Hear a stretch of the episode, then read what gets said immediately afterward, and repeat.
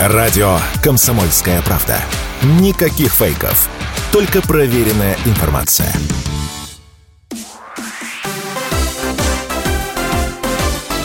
Новости спорта.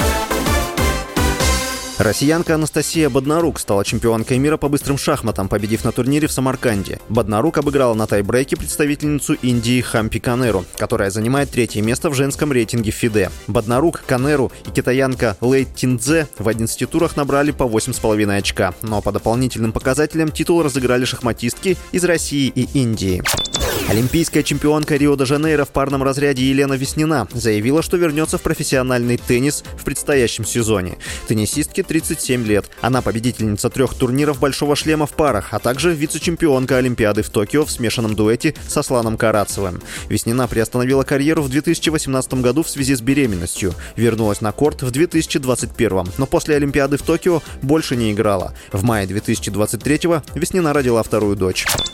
Вратарь Краснодара и сборной России Матвей Сафонов занял 25 место в списке самых дорогих игроков своего амплуа в мире по версии портала Трансфермаркт. Трансферная стоимость 24-летнего Сафонова оценивается в 18 миллионов евро. Краснодар ушел на зимнюю паузу лидером РПЛ. Матвеев в этом сезоне в 18 матчах 8 раз сыграл на ноль и пропустил всего 12 мячей. Его контракт с кубанской командой рассчитан до лета 2026 года. Следующий из россиян в списке Илья Лантратов из «Локомотива» занимает 152 место. Его трансферная стоимость оценивается в 3 миллиона евро. С вами был Василий Воронин. Больше спортивных новостей читайте на сайте sportkp.ru